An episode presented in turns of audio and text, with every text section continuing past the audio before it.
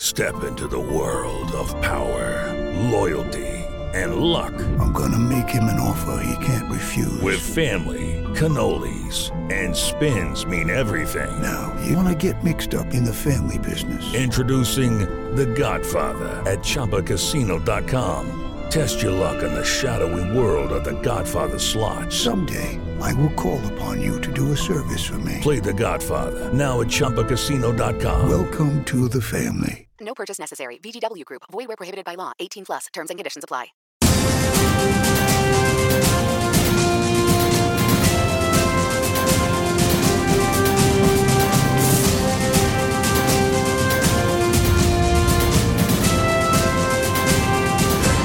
My guest this week is Conservative member of the House of Lords, Lord Moylan. Daniel, welcome back to the show. Thank you very much, Nathan. Thank you. Firstly, could I just ask for your thoughts on what has been a truly historic week in British politics? Well, it's really been a historic um, three months, and I think you have to Mm. look at the episode as a whole. And it started with the Conservative Party going completely mad and defenestrating Boris Johnson. Mhm. And at that point, they jumped over the cliff. They thought there'd be soft landing on the other side. They didn't look, uh, and they found that um, three months later, they were still falling. They've now found some sort of purchase uh, and stability in, in the shape of Rishi Sunak, but we'll have to see what he can deliver um, in place of Boris Johnson. Um, and perhaps it can come to that. And quite rightly, there you, you mentioned that uh, Boris Johnson was deposed, and there's been a, a lot of uh, tension, certainly within the, the wider grassroots Conservative Party, about that. And you know, that was a, a large reason why many were backing Liz Truss. And we'll, we'll discuss Boris Johnson in a moment. Yeah. But lo- looking at Liz Truss's very brief premiership and uh, how she was forced to resign, essentially, do you think it was right that she was ousted in the way that she was? Or do you think the Conservative MPs just simply didn't give her enough time or enough of an opportunity to see her plans through? Well, I think there were a significant number of Conservative MPs who were actively trying to oust her.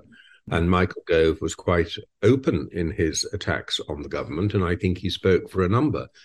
Uh, and the sad thing is that you know we we we feel we have a democracy, but um, there are too many people now who think that if they lose a vote, that's just an excuse to carry on agitating. Perhaps we saw that most dramatically over Brexit. But the Conservative MPs, having lost the vote, not got the candidate they wanted, as far as the members were concerned, didn't seem to accept the result. And they appear to have agitated, some of them, uh, to get Liz Truss out. Now, of course, in some ways, she made it easy for them uh, because she didn't have the right experience, because Kwasi, whom I admire greatly and who is a, a very intelligent man, uh, nonetheless pressed ahead without proper preparation in the budgetary revolution he was trying to bring out and gave easy handles to establishment orthodox type enemies. Um, and the whole thing fell apart. But what did it fall apart on in the end? Um, a muddle about which way to vote on a whip. Well, that happens, you know, quite quite often. Yeah. Doesn't bring the prime minister down. Yeah. She'd done rather well at prime minister's questions earlier that day. I would agree with you there. But you make the point there about uh, individuals like Michael Gove, you know, these real big beasts in Conservative Party who are agitating from day one to uh, see her removed from office. Why do you think that was? Why do you think there was this almost visceral and intense hatred of what Liz Truss and Kwasi Kwarteng were trying to do? Or why was it that they, they just wanted her gone immediately, just rejected even the premise of having Prime Minister Liz Truss? Well, that's an interesting question because it raises the issue whether they were um, uh, terrified, put off by the policies and the consequence of those policies. In which case, as you say, it might be reasonable to say we'll give her a chance. Hmm. Or whether, and I'm not a conspiracy theorist, but whether actually the whole intention all the way through was to have Rishi Sunak. Hmm. And the people who supported Rishi Sunak were willing to behave very ruthlessly in order to get him in. Hmm. So um, it's difficult to to decide between those two. I'm more pushing in my own mind now towards the latter. In other words, there's nothing she could have done really that would have got their Mm. support. And that I think is relevant when we come on to it to Boris's decision not to stand. Just looking more broadly at Liz Truss's economic plans, do you think they were the right course of action, despite the concerns raised about the, the speed of the mini budget, especially from the founders of this so called Trussonomics, Gerard Lyons and Julian Jessop? Or do you think actually she was right to just reverse the, the mini budget, do a, a full abandonment of it following the uh, intense market reaction? Well, she clearly wasn't right to abandon it in retrospect. It didn't work in any way. But let me tell you my view, which isn't quite the same as Julian Jessop's or Gerard Lyon's or even Liz Truss's. Mm. Um, but my view is that the the major problem facing uh, our economy at the moment um, is out of control inflation, mm. and that it's absolutely necessary to bring that back under control. Now, I'm firmly of the view, and it's slightly old fashioned, that controlling inflation is a matter of monetary policy. Mm-hmm. Uh, it requires the Bank of England to tighten the money supply and to put up interest rates. Um, and those two are reinforcing. They have different ways of tightening the money supply, but putting up interest rates is one of the most important. Instead, however, all of our discussion has been about tax and spend. Now, tax and spend is about fiscal policy. Um, it's called fiscal policy. And, and all our discussion has been how much do we want to borrow, how much should we spend, and so on. Even now, under Rishi, the discussions that are going on between him and Jerry, Jeremy Hunt and Jeremy Hunt and the OBR are all about what we should tax and what we should spend. So I think that the correct policy for Britain is actually higher interest rates. Hmm. But when you have higher interest rates and the threat of a recession, it's very important that you have a fiscal policy which accommodates the harm that is going to be done to the most vulnerable people in that sort of recession. So I would say broadly, we need tighter monetary policy and somewhat looser fiscal policy. Now, what Kwasi gave us was looser fiscal policy. Mm. But even he didn't have a clear message on monetary policy because although it's the Bank of England's responsibility operationally, the inflation target they work to is set by the Chancellor. That's the that's the right way around. And and there was no sign that the uh, that he was going to do that, and no sign of recognition on Kwasi's part that some sort of recession was probably therefore inevitable. Instead, it was cut taxes so that we can have economic growth. But unless you actually deal with the inflationary and monetary side of matters, you wouldn't have had um, growth. You might have had some growth, but it would have been of the sort that we had in the early 1970s in an episode I remember as a very young person called the Barber Boom, which was just inflation and crash. Mm. I mean, growth, inflation, and crash. It wasn't really, uh, it wasn't growth, growth, growth. It was growth, mm. inflation, crash. I didn't buy in totally to mm. Trussonomics. I mm. thought a looser fiscal stance with lower mm. taxes would make sense um, if it was um, in order to alleviate the effects of a recession brought about by tighter monetary policy. It makes complete sense, and you know we, have been discussing the role of the Bank of England on on the show for the last few weeks, and you know the fact that they should have been more proactive in increasing interest rates to try and stave off inflation as you say. Briefly on, on Kwasi Kwarteng, you mentioned his idea of actually going for the fiscal policy over tackling uh, inflation and monetary policy. But should Liz Truss have stood by Kwasi Kwarteng as Chancellor or following the impact of the mini budget, was his position just simply untenable? It is partly a political question. And in political terms, clearly abandoning Kwasi Kwarteng did her no good at all because they just went straight for her. Mm. Um, and she lasted about three or four days more. So, in political terms, it was a failure. And maybe she should have tried something else, like not sacking him. I don't know. What would that have done? But I think it's very important to understand the market reaction. Uh, the market reaction was um, unprepared and fairly horrified. But the main effect was on uh, bond yields, which went up. Now, in principle, we do want bond yields to go up if we're going to defeat inflation. So that wasn't in itself a bad thing. But then we discovered that something that, and I worked in the financial markets and I know something about what goes on, but I had no idea about this. Maybe I'm a bit out of date. Um, we discovered that pe- pension funds had been entering into risky um, levering, leveraging activities, which none of us expected or thought they ever did. And that in order to keep those going, they, um, if the value of their positions went down, they had to provide more collateral. Hmm. And the collateral they could only provide by selling government bonds, which would um, force the yield even higher. So then they'd have to sell more government bonds. So then they would go into a death spiral, and the whole pension fund industry could have a systemic collapse. Mm. Now, the Bank of England is there to prevent systemic collapse. One of its jobs is to prevent, since the 1850s, uh, has been to prevent systemic collapses in the financial markets, not not the collapse of an individual firm, but where the whole system is breaking yeah. down. And so the Bank of England stepped in and offered to buy gilts um, to to sustain um, the market, just at the point when it was about to start selling them to try and reverse inflation. Hmm. But anyway, it stepped in and uh, and did that. They didn't have to. They put 65 billion on the table, but they didn't actually have to spend anything like 65 billion in hmm. order to do it. So that I think was the big practical risk. But that was all wrapped up in this huge thing that the markets as a whole have collapsed. But the hmm. markets hadn't collapsed. And, and all of a sudden, the anti government people had discovered that we had decided we had an exchange rate target and the pound had to meet a certain ratio against the dollar. But we haven't had an exchange rate target since 1992. Mm-hmm. So why did they suddenly invent that as a failure? You know, there was certainly a lot of hyperbole thrown about as a result of the mini budget. But in the subsequent leadership election following uh, Liz Truss's resignation, you were very much backing Boris Johnson. You were hoping he would make a return to Downing Street. But why did you think now was the, the time for him to return as Prime Minister and leader of the Conservative Party? Well, there's no one else. I mean, the, the, the, the, the fact is, Boris Johnson has created, or did create, um, an electoral coalition, um, which is not only good for the Conservative Party, um, it's and gave it an 80 seat majority. Um, that isn't the important thing. The important thing is that the coalition he put together reflects the changing dialogue, the changing political dialogue in this country.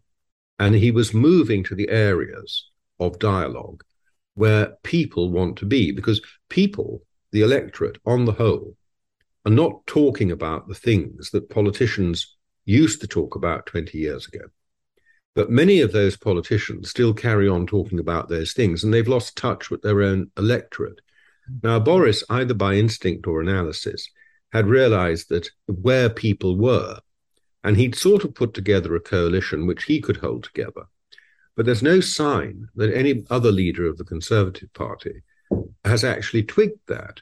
And in fact, between them, Liz and now Sunak have functionally destroyed the coalition.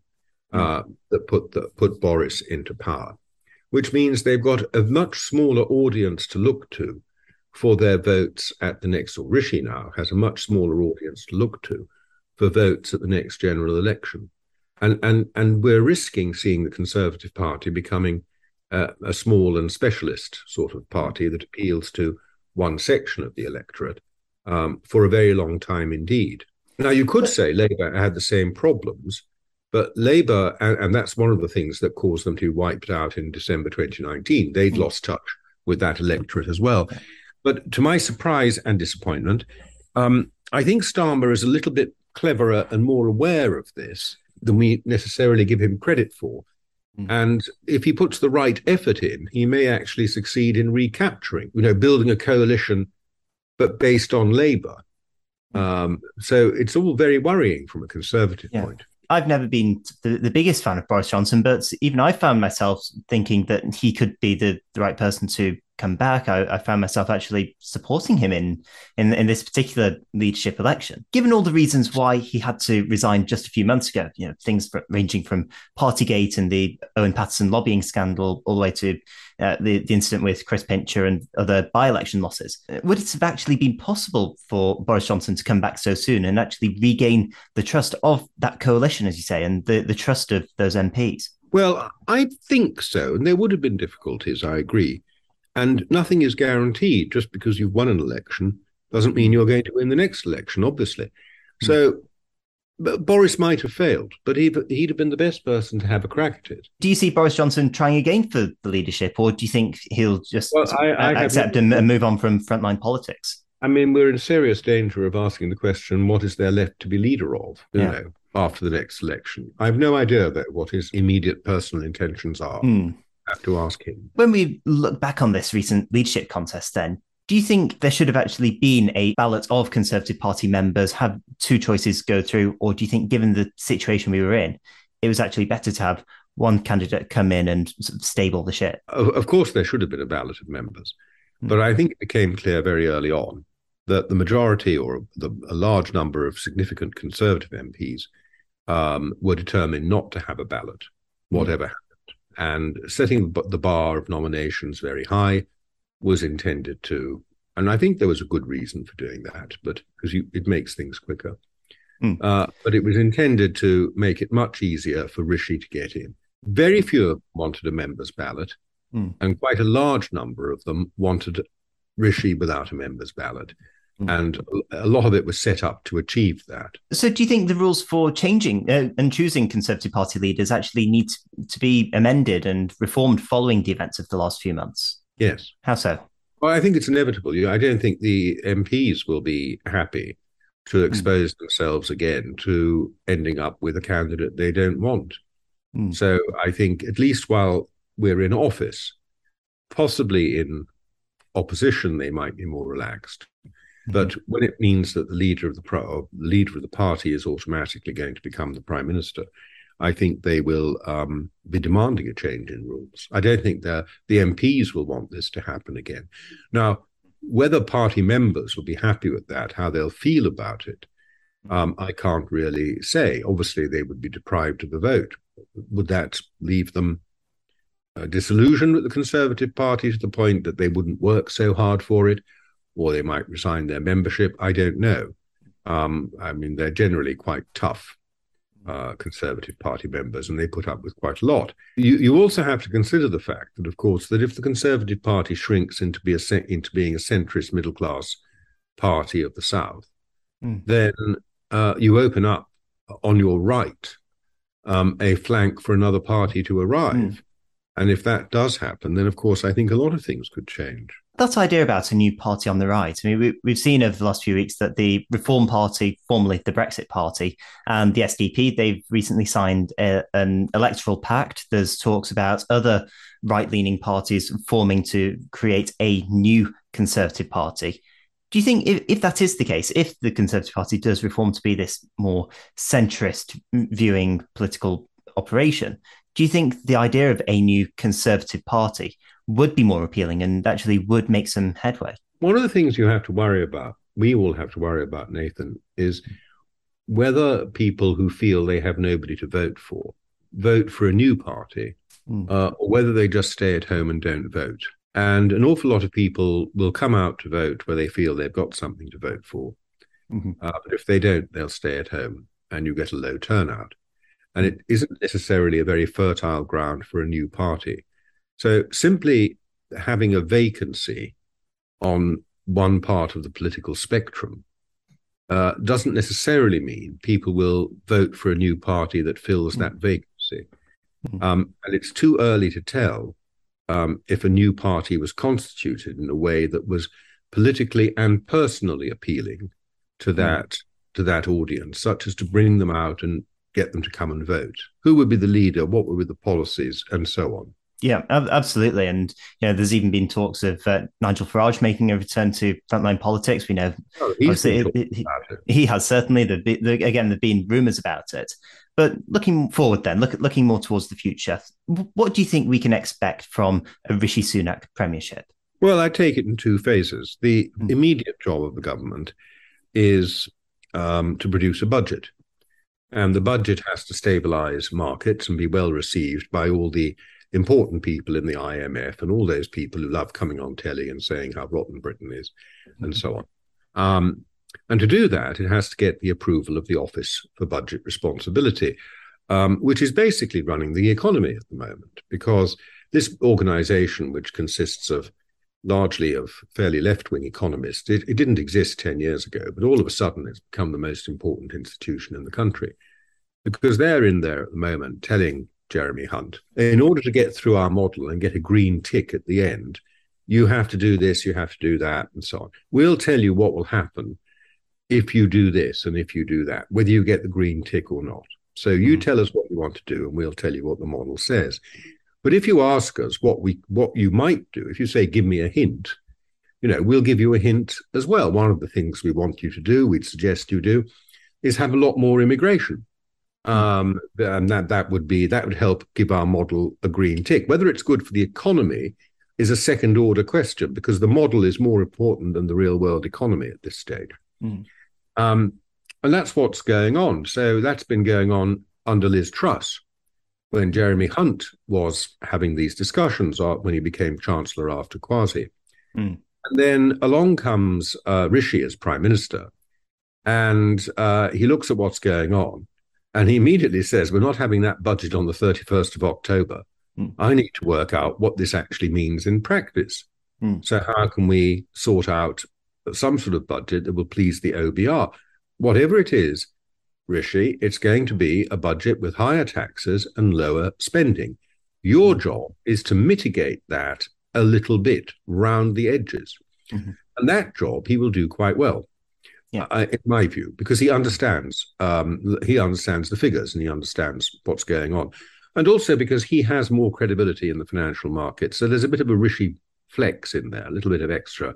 You can get away with a bit more because it's Rishi, and he'll do that quite well it'll be a real punishment budget, in my view. And it's what any Conservative MP who complains about it can be reminded they chose this is what they voted for. they, they could have had something else, but they voted for this.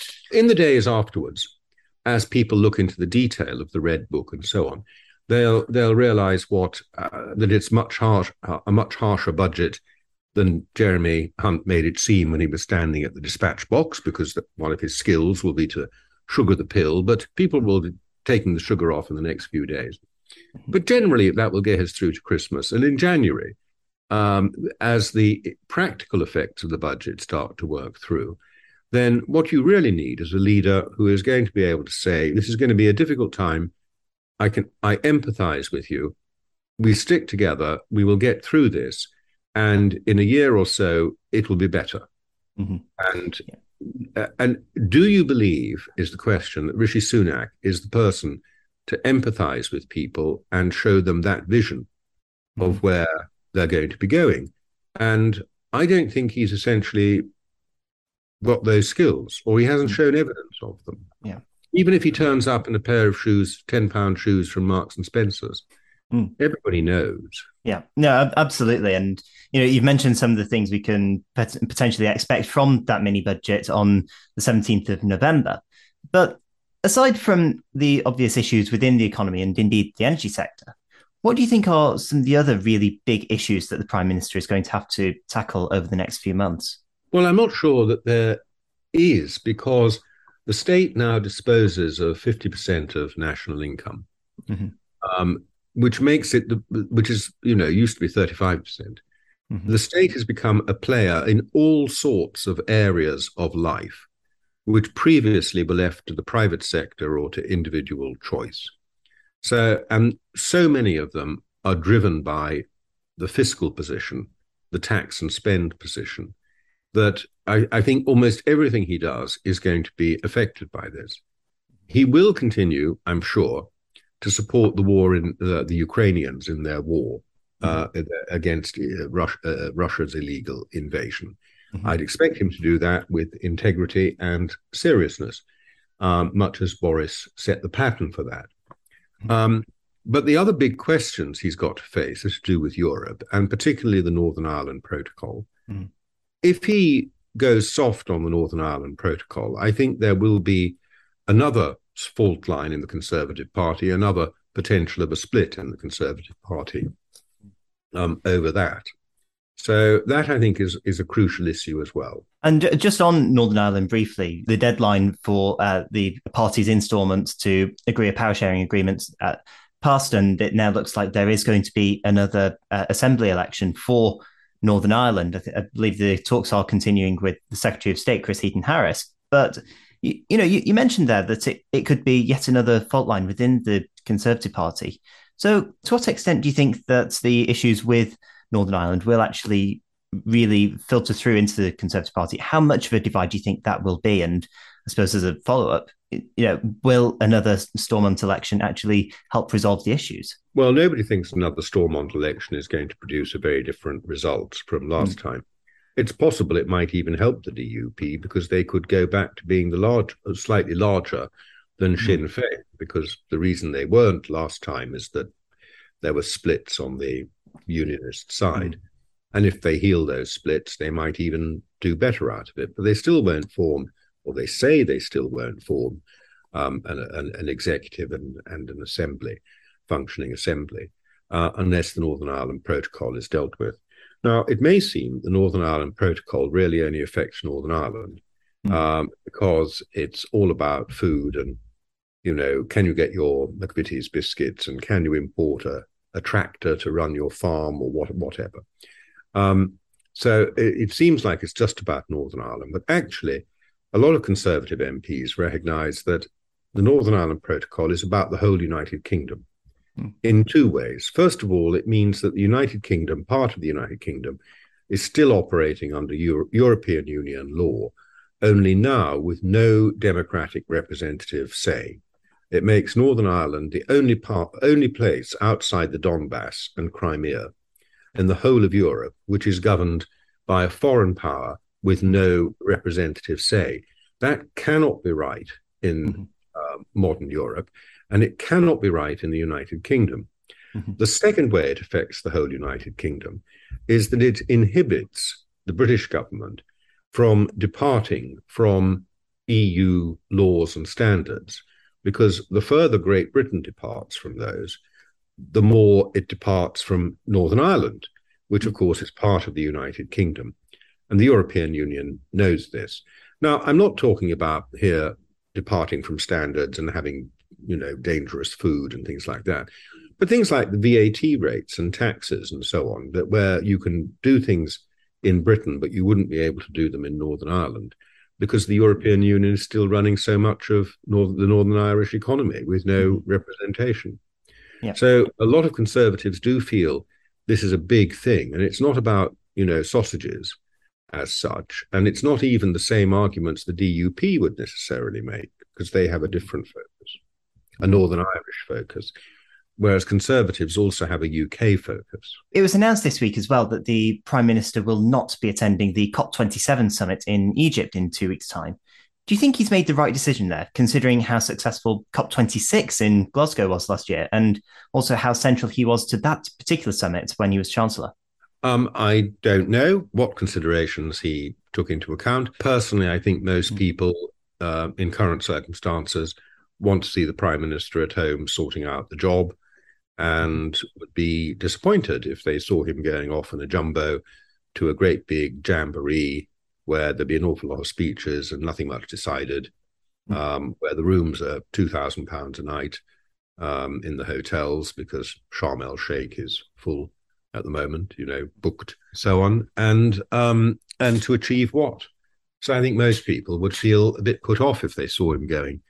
But against that, he has to weigh other considerations. He's obviously weighed them and decided not to go. Just to finish then, looking at the, the state of the Conservative Party overall, where do you see it going next? Can Rishi Sunak actually reunite this deeply fractured party? Well, yes, I think the party at the moment is relatively united. The question, though, is um, whether his policies offer any hope for the Conservative Party for mm. the future. I think that's the that's the difficulty. So I don't see any great rebellions going on inside the Conservative Party against Rishi Sunak right now. As I say, I think there might well be a rebellion over the Northern Ireland Protocol. And that is, the, the, there are Conservative MPs who've said that quite explicitly and warned him, mm. uh, even during the election campaign. Even when they were giving him their support, they were saying, We'll support you, but if you let us down on the Northern Ireland Protocol, then all bets are off. But that hasn't happened yet. So I think the party is relatively united, um, as as united as ever, ever has been. The question isn't is it united. The question is does it have the stomach for going down the road of increasing taxes and cutting spending that Rishi is going to have to force on the country, and whether they think that there is any electoral prospect for them at the end of that path. And I think both of those questions remain quite open at the moment. And just on, on that idea about the electoral prospects, I mean, can the Prime Minister hold off calling a general election until May 2024 when we expect it to happen? Or will it have to come sooner, given the new policy agenda he's implementing and the fact that he doesn't actually have his own mandate yet? I don't think those are the reasons. I think I'm increasingly of the view that there could be an election in the spring of next year. Mm-hmm. rather than the spring of 2024. But I don't think it's because of this this idea of having a mandate and mm-hmm. so on. That's not part of our constitution. Gordon mm-hmm. Brown didn't have a mandate, and nobody said, well, not many mm-hmm. people said seriously said you can't be prime minister. Um, he stayed on to the last minute as well, two and a half years. I think he was prime minister before he, something like that, before he, a couple of years anyway, before he had an election. And, and then it was because he had to, up against the five year limit. Um, no, I think it's more because uh, unless the Conservative Party, and this is true of any party, if you haven't actually got a vision for governing and know where you're going to go, then you tend to collapse in in a state of exhaustion, especially after 12 years. And I think Rishi has to show uh, tremendous leadership skills, vision skills, and empathy skills in order to be able to set out a path which where people will be willing to follow him for another two years. I don't think it's this thing about having a mandate. He's got to have the vision and the leadership. And as yet, we haven't seen that. Okay. Lord Moylan, thank you very much for coming on the show. Thank you, Nathan. This is the story of the one. As head of maintenance at a concert hall, he knows the show must always go on. That's why he works behind the scenes, ensuring every light is working, the HVAC is humming, and his facility shines. With Grainger's supplies and solutions for every challenge he faces, plus 24 7 customer support, his venue never misses a beat. Call click grainger.com or just stop by. Grainger, for the ones who get it done.